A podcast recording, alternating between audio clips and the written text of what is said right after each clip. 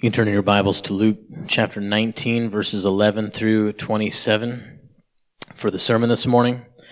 Luke 19, 11 through 27. As they heard these things, he proceeded to tell them a parable because he was near to Jerusalem and because they supposed that the kingdom of God was to appear immediately. He said, therefore, a nobleman went into a far country to receive for himself a kingdom and then return. Calling ten of his servants, he gave them ten minas and said to them, Engage in business until I come. But his citizens hated him and sent a delegation after him, saying, We do not want this man to reign over us. When he returned, having received the kingdom, he ordered these servants to whom he had given the money to be called to him, that he might know what they had gained by doing business. The first came before him, saying, Lord, your mina has made ten minas more. And he said to him, Well done, good servant. Because you have been faithful in a very little, you shall have authority over ten cities. And the second came, saying, Lord, your mina has made five minas. And he said to him, and you are to be over five cities. Then another came, saying, Lord, here is your mina, which I have kept laid away in a handkerchief, for I was afraid of you, because you are a severe man. You take what you did not deposit, and reap what you did not sow. He said to him, I will condemn you with your own words, you wicked servant. You knew that I was a severe man taking what I did not deposit and reaping what I did not sow? Why then did you not put my money in the bank, and at my coming I might have collected it with interest? And he said to those who stood by, Take the mina from him, and give it to the one who has the ten minas. And they said to him, Lord, he has ten minas. I tell you that everyone who has, more will be given but from the one who has not, even what he has will be taken away. But as for these enemies of mine, who did not want me to reign over them, bring them here and slaughter them before me.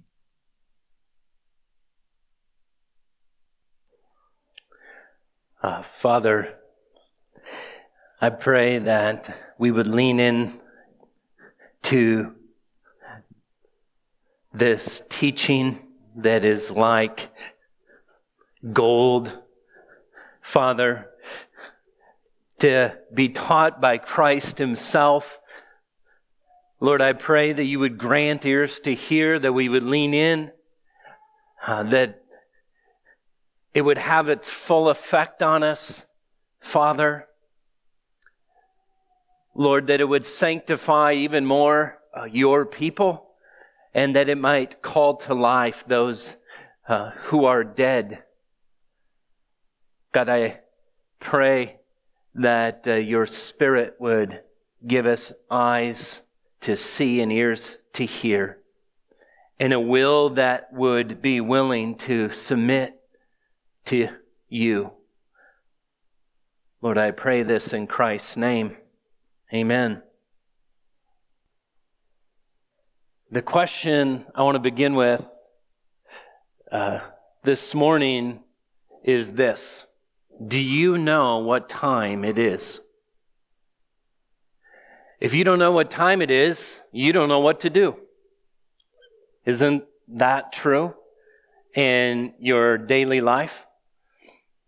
I remember being in high school and taking a Sunday afternoon nap and waking up at seven o'clock, being disoriented and going and taking a shower and putting my clothes on for school, only to find out that it was seven o'clock in the evening. I didn't know what time it was, so I didn't know what to do. And this is a concern that Christ has as he approaches Jerusalem. His concern is, is that his disciples and all of Israel has no idea what time it is. In fact, if we were to look at Luke chapter 20, that we're going to look at in a couple weeks, when he describes the destruction of Jerusalem, he says the purpose of that in 1944 is you did not know the time of your visitation. They didn't know that this was the Christ. They didn't know that this was the Messiah because they expected the Messiah to do something very different, not because the scripture didn't say he wasn't going to do it, but because they didn't know the time he was going to do what the scripture said he was going to do. So if we don't know what time it is, it affects how we live. If I were to ask this question to you, I wonder how you would respond. Did Christ have a controlling influence in your life last week? Did Christ have a controlling influence on your life last week? Or have you gotten to Sunday and kind of remembered, oh yeah, I'm a Christian? Oh yeah, this is what I do. If you're here today and you're honestly saying, well, I live my last week just like I live most weeks, which is kind of go with the flow. I would encourage you this morning to realize what time it is. What time frame your present life is being lived in.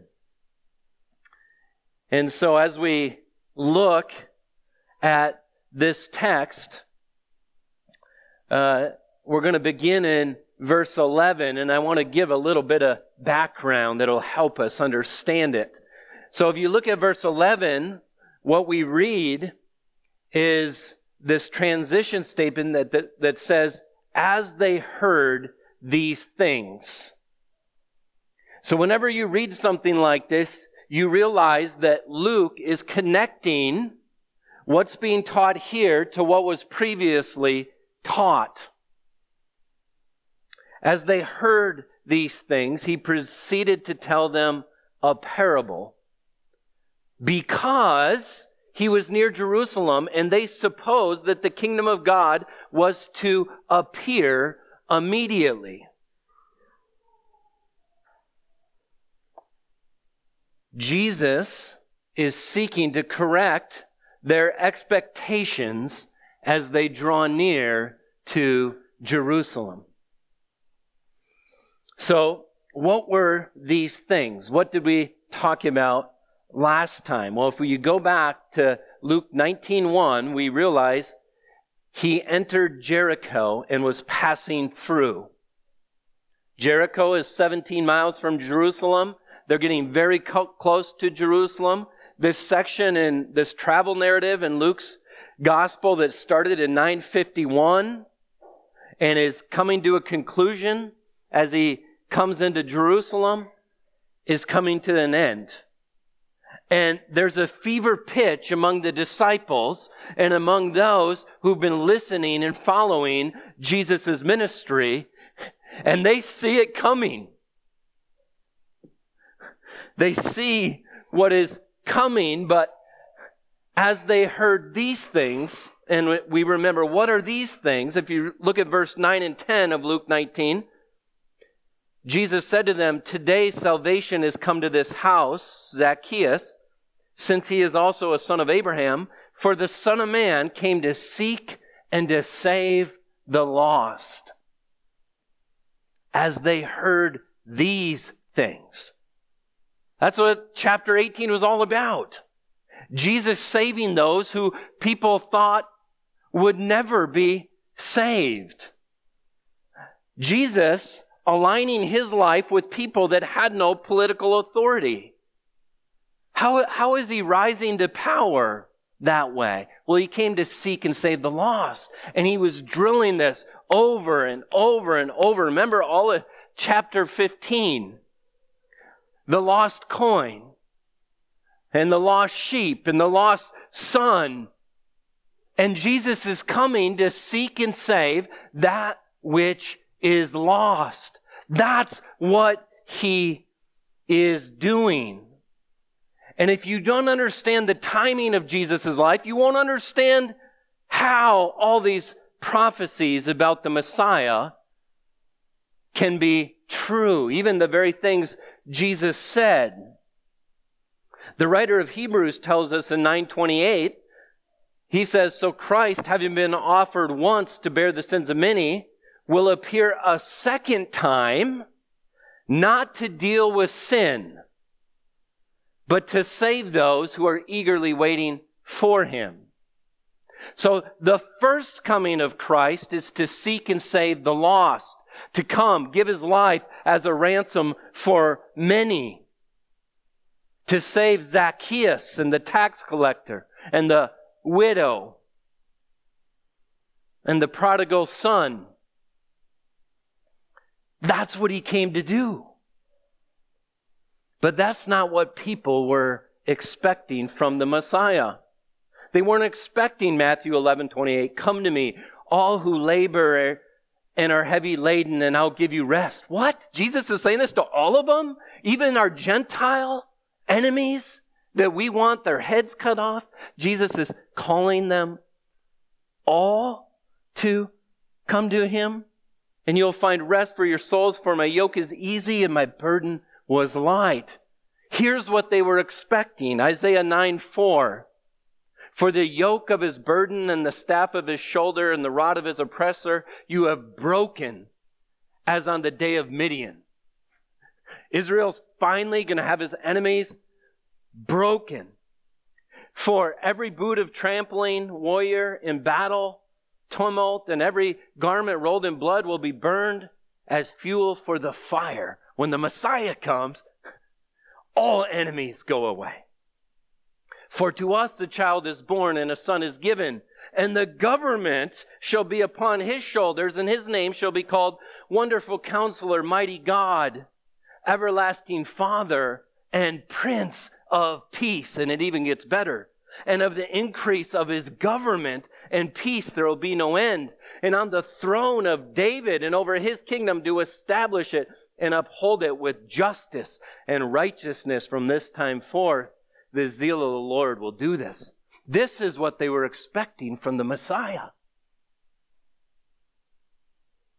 And they ought to have expected it from the Messiah because the Messiah will do all that in his time.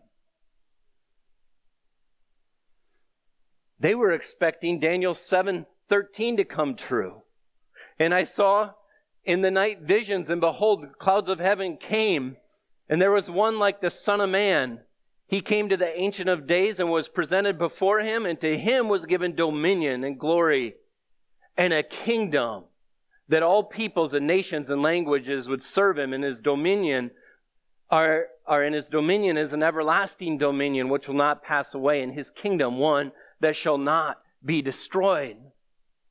And so as they are coming towards Jerusalem, they've been waiting for the day. They are so tired of political enemies oppressing them, being unjust, not doing what is right. And they're this close. They're 17 miles away. Finally, our enemies will be gone. And our Messiah will lord his authority over them. In fact, the term in verse 11, where it says, because they supposed that the kingdom of God was to appear, it's a nautical term. It's uh, the term used one other time in Acts when they're coming to an island. Paul's coming to an island, and it the island started to appear. If you were traveling by ship and for days and months you were going to, towards a destination. You're waiting for the time when the land finally shows up and your destination is in front of you. And because he came to seek and save the lost, and because they don't understand the timing of things, Jesus tells this parable. If I just threw you the parable of the ten minas and Luke didn't tell us why he told it, you would never come up with that idea of the purpose to correct the timing of things. The reason why there's prophecies of both the gentle Savior that seeks and saves the lost, and because Jesus says things like this, listen, listen to John 3. For God so loved the world that he gave his only Son, that whosoever believes in him should not perish, but have eternal life. For God did not send his Son into the world to condemn the world, but in order that the world might be saved through him. Someone might say, wait a minute. I thought Jesus is going to sit on David's throne and bring justice. He is, but that's not why he came the first time. In John 12, 47, he says, If anyone hears my words and does not keep them, I do not judge him. For I did not come to judge the world, but to save the world. And the one who rejects me does not receive my words, and does not receive my words has a judge. The word that I have spoken will judge him on the last day. All throughout the New Testament, Jesus is showing us how the judging Christ, the Revelation 19, the King of Kings who comes with a rod of iron and slaughters his enemies, is the Messiah, is Jesus, and he will come. And when we preach the gospel, we need to tell people about that day. But the first time he came, he came to seek and save that which is lost. He came to seek and save Israel's enemies. And so let's look at uh, this parable. The charge of this message is to live faithful lives while waiting for the kingdom. If you've ever studied anything about the kingdom, you hear about it's already, but not yet. It's already here in one sense. Luke has already taught us that the kingdom is in your midst. It's inside of you in a way that no one can observe, but is coming like lightning in heaven where no one will miss it. Everyone will see it. And so, we read that as he heard these things, he proceeded to tell them a parable because he was drawing near Jerusalem, because they supposed that the kingdom of God was to appear immediately. And this is point one in your sermons understand God's timing. Acts 21 2, um, or I'm sorry, Acts 1, verses 6 through 11 show us that the disciples, though Jesus taught over and over and over again about the timing of things, it never sunk in. They never understood it. They never got it. Because even after Jesus is now ascended from the dead, they're looking around at all their political enemies that are about ready to pounce on them. And here's what they ask in Acts 1. So when they had come together, they asked him, Lord, will you at this time restore the kingdom to Israel? Fair question. Here's what he doesn't say. He doesn't say, I'm not restoring the kingdom to Israel. I rejected them. That's not what he says. He said to them, It is not for you to know the times or seasons that the Father has fixed by his own authority, but you will receive power when the Holy Spirit has come upon you, and you will be my witnesses in Jerusalem and in all of Judea and Samaria and to the ends of the earth. And when he had said these things, they were looking on, and he was lifted up, and a cloud took him out of their sight. And while they were gazing into heaven, he was lifted up, and a cloud took him out of their sight. And while they were gazing into heaven, As he went, behold, two men stood by them in white clothes and said, Men of Galilee, why do you stand looking into heaven? This Jesus who was taken up from you into heaven will come in the same way as you saw him go into heaven. He's not going to come in some spiritual way. He's going to come on the clouds in the same way. In a real body, in a resurrected body, Jesus Christ is coming back on the earth. But until then, you're going to be my witnesses to the ends of the earth. You're going to proclaim the gospel. You're going to make disciples of every nation. Why do you stand there looking? You have a job to do. Don't you know what time it is? Now's the time to carry the message of the kingdom to the nations. Yeah, but we want our we want to take control of the governments and we want, we want all justices righted and, and we want everything to flourish. Well, that time's coming. But as a servant, you don't get to do everything.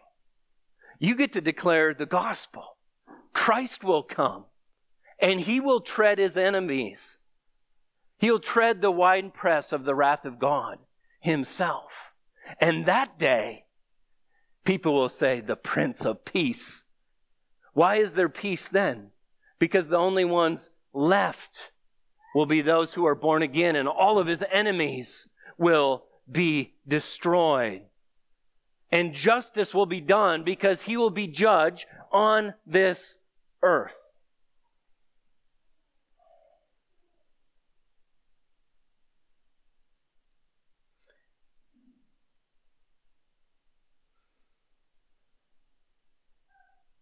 And then we read in verse 12, he said, therefore, and he gets to the parable.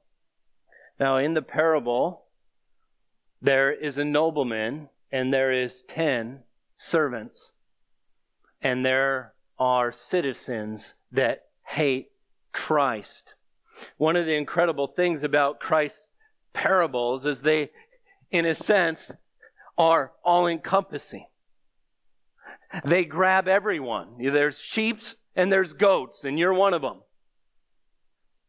And we're going to see here that there are those who are good servants, prosperous servants. We're going to see those who are indifferent, wicked servants. And then we're going to see those that just outright hate Christ. And you're in this parable. That's one of the things that struck me is I was reading MacArthur's commentary. He says, if you don't tremble, you're crazy because you're here. You're one of them. And the main point, one of the main people talked about is the person sitting in church that's indifferent. That no one would guess is going to be in trouble. And so it's important as we look at these characters to think about who they are and who we are. And when we begin to understand God's timing, we begin to understand God's purpose and what He's left us to do. And then we'll look at God's accounting. So, we, here's what we read. A nobleman went into a far country to receive a kingdom, re- receive for himself a kingdom, and then return. Now, we might read that in our culture and say, What's a nobleman? And what do you mean? He went to receive a country. What does it mean to go to receive that? Well, in Jesus' day, as most of his parables, were stories of things they understood very well to help them understand things they didn't know very well. They would have understand this crystal clear. 40 years before Christ was born, Herod the Great went and convinced Mark Antony to let him be a king over Judea.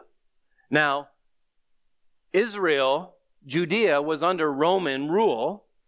And Rome understood that as they conquered these different cultures, that they had certain ways they would live, and rather than just change them, they would, he, they would grant authority to many kings, like Herod, to rule over the land and try to keep peace so that the kingdom could spread. And so Herod went and became a king. And then four years after Christ was born and Herod died, his region got split up between his three children.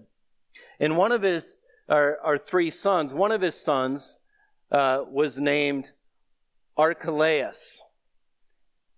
And unlike the politicians of our day that try to tell us everything we want to hear so that we would vote for them, the way a king often would try to rule his people is make them afraid of his authority, and then uh, they would bow to his every wish. And so Archelaus, after he took over the territory of Judea, four years after Christ was born, he slaughtered, uh, and, and this, this is four days after the Passover, he slaughtered 3,000 Jews.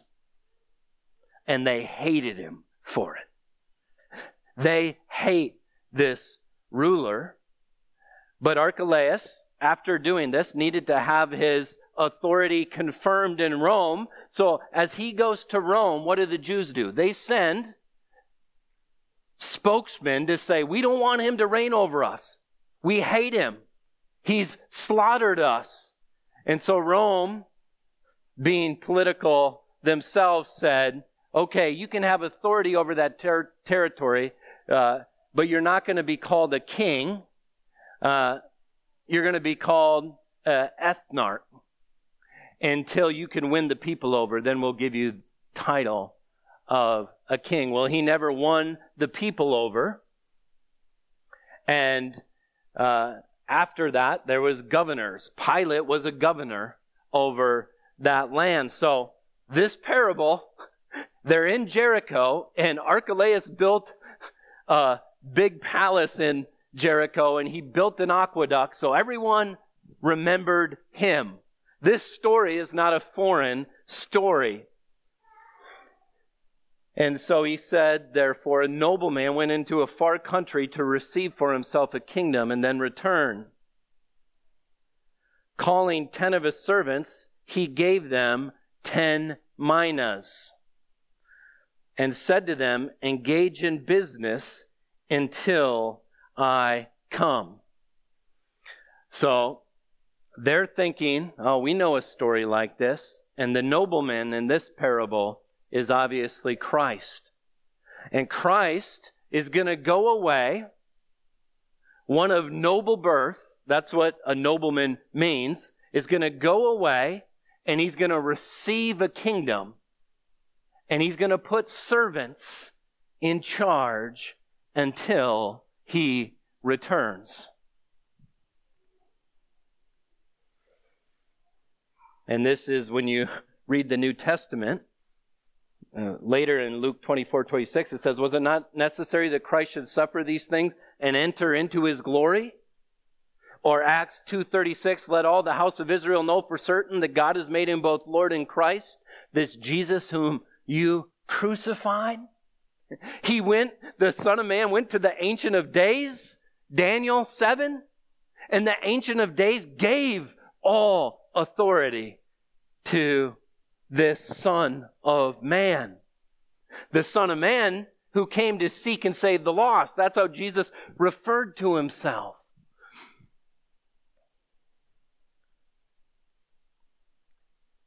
And we see that he gave them 10 minas to engage in business, in the king's business. If you're a Christian, you are saved to engage in the business of Christ. Ephesians 2 8 says, For by grace you've been saved through faith. This is not your own doing, it's a gift of God, not a result of works so that no one may boast. For we are his workmanship, created in Christ Jesus for good works, which God prepared beforehand that you should walk in them. So, Jesus came to seek and save the lost so that they might engage in his business. That they might be ambassadors for Christ, witnesses to the end of the earth.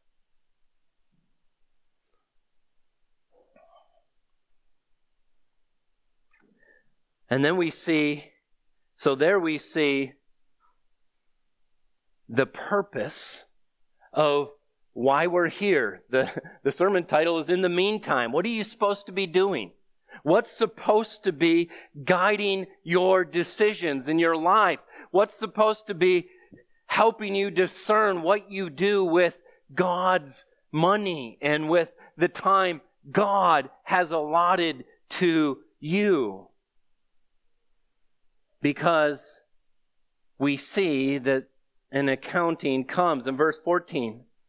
So when the nobleman's gone, here's what we read, verse 14, but his citizens hated him and sent a delegation after him, saying, We do not want this man to reign over us. So that's familiar to their story with Archelaus, but this is familiar with what the Jews did to Christ. We don't want him. He's not going to be our king. How did it work out for the people that sent a delegation? Archelaus came back king. Right? The delegation didn't work. And the Jews saying, we don't want him, he's from the devil, also didn't work. And here you see the rebellion. Here you see the rebellious. One of the roots of sin is the pride of wanting autonomy. I don't want authority over me. I want to do it my own way. That's what we see in our culture. I don't want to be a woman. I don't want to be a man.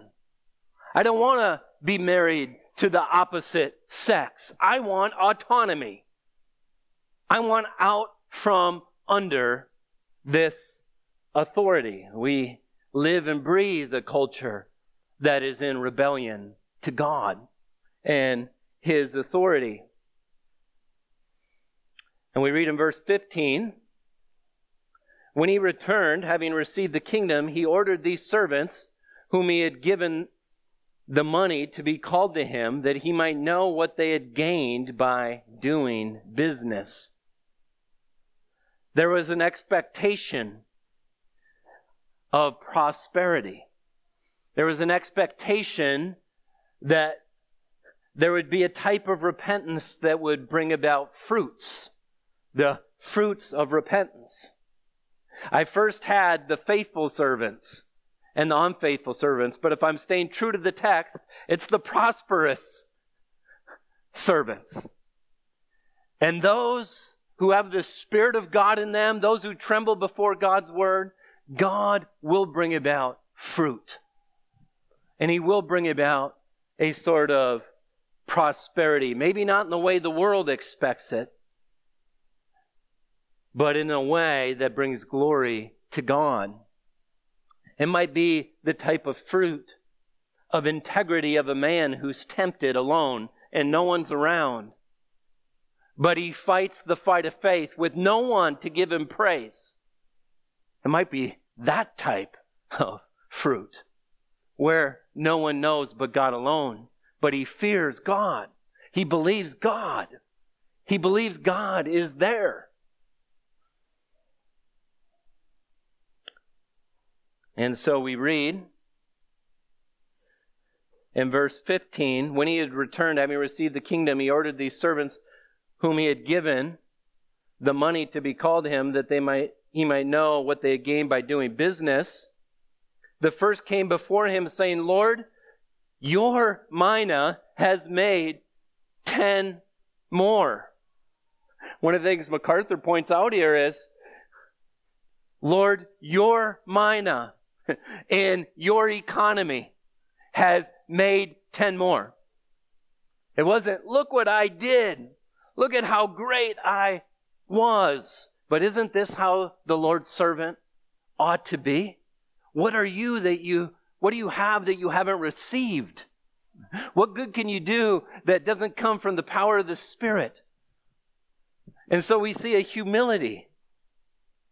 And a mina, by the way, is three months' wages, not nearly as big as a talent.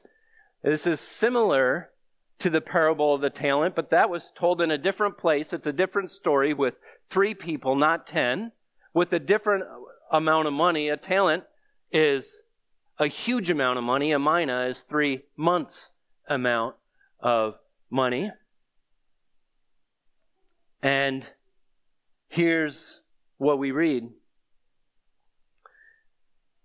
And he said to him, Well done, good servant, because you have been faithful in a very little. So he was faithful. He was faithful and, pros- and prosperous. You shall have authority over 10 cities. And they would have fell over. What? That's like over a state. So you give them this little about amount of money, and they produce 10 minas out of 1, and now you're going to give them 10 cities? what kind of grace is this? What kind of reward is this? This would have been shocking to them. And then we read in verse 18, and a second came saying, Your mina has made five. And he said to him, You are to be over five cities. This is incredible grace. But then in verse 20, we read, Then another, which is the word heteros, which means one of a different kind. There's a different kind of servant came saying, Lord, here is your mina, which I laid away in a handkerchief. Everyone knew you were supposed to bury in the ground if you had treasured it. I laid it away in a handkerchief. For I was afraid of you, because you are a, a severe man, and you take what you did not deposit and reap what you did not sow. So the third servant comes and says, Oh, here, I, I threw this in a handkerchief. Here it is.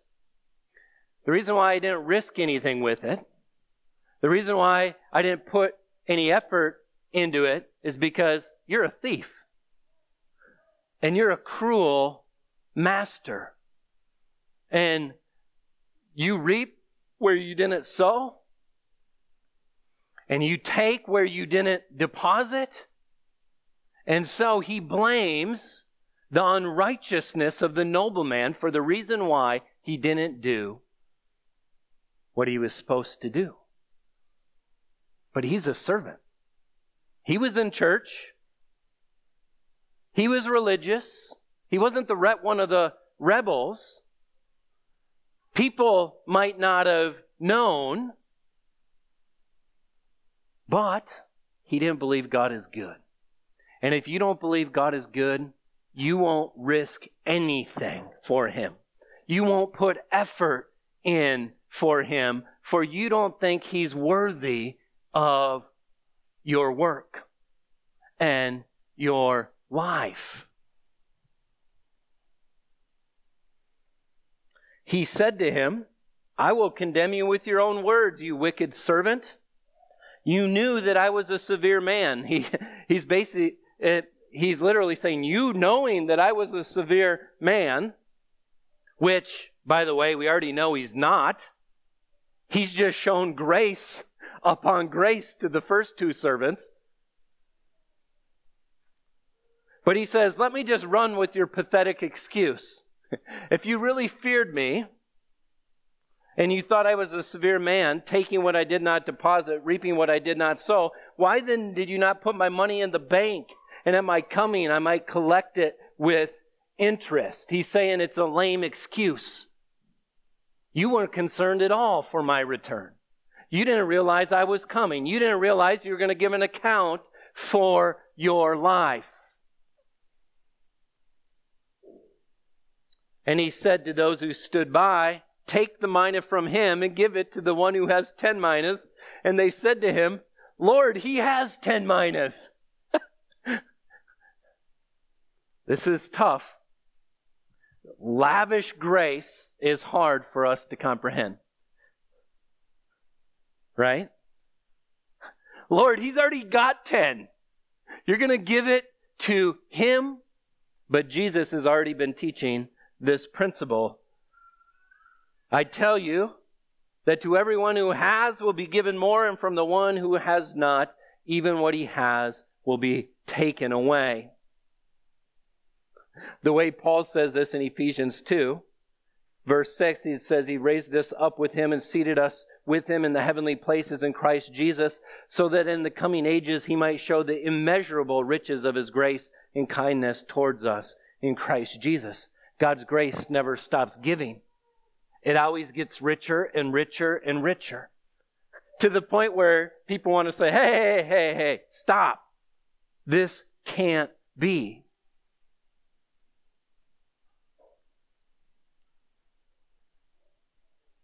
And so we see the indifferent servant, the one that looked religious, that he is not only doesn't love Christ, he accuses Christ of wrongdoing. He accuses Christ of being unfair in his judgments. And then we see in verse 27 these rebels again. But as for these enemies of mine who did not want me to reign over them, bring them here and slaughter them before me. What time are we in? We are in a time when Christ has all authority in heaven and on earth, where Christ is at the right hand of God when Stephen was dying, he looked up, he saw Christ in that high position.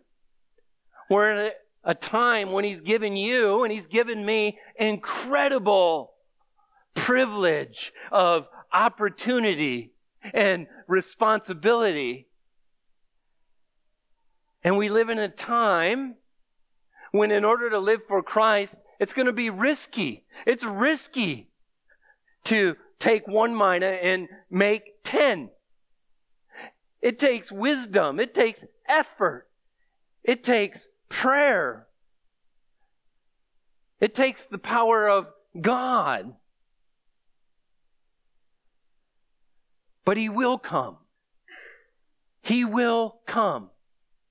And those who think that Christ is forever going to be the gentle and lowly Savior that just says, Come to me, all who are weary and heavy laden, need to know that there is a time that nobody knows when He will break forth from heaven. And this will be a glorious day for those who have been waiting for Him.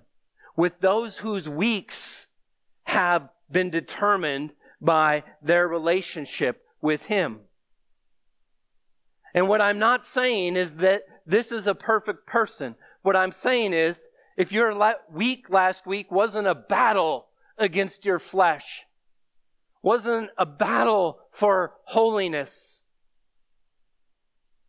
then you know not Christ. I'm not saying that you're happy with your week. Who's happy? When Christ deserves our greatest. But the question is, is do you know He's worthy? Do you know He's good? Do you know He's coming again? Do you believe He's coming again? Can you endure persecution knowing that the day Christ comes, all evil will be done away with? All wrongs will be righted. The only thing that won't seem right for all eternity is grace. Because that doesn't seem fair. How can God give us that which we don't deserve? And so, where are you located? The biggest battle in the fight of faith is this Do you believe the Lord is good? Because the moment the lie comes into your life and you look at your circumstances and you start to say, Is God really good? Is God really good in light of these circumstances? That's when our faith starts to become weak. That's when we quit caring about living for the kingdom of God. And that's why we need each other. Because life's hard in this fallen world. And we need to remind one another that God is good. That this is a limited time. This is a time where Jesus said, Hey, they hated me. Don't think you're better than me. If they hated me, they're going to hate you. So be faithful. I will come back. I will reward beyond what you can imagine.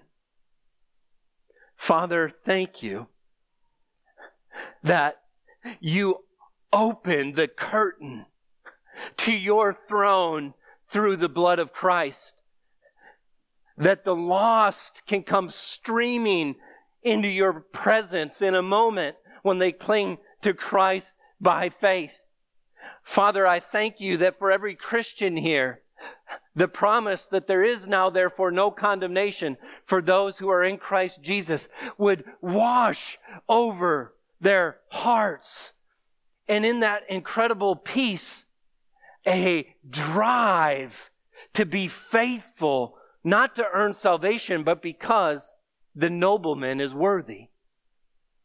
The one of noble birth is worthy of our best. Father, I pray that that would be true. Pray this in Christ's name. Amen.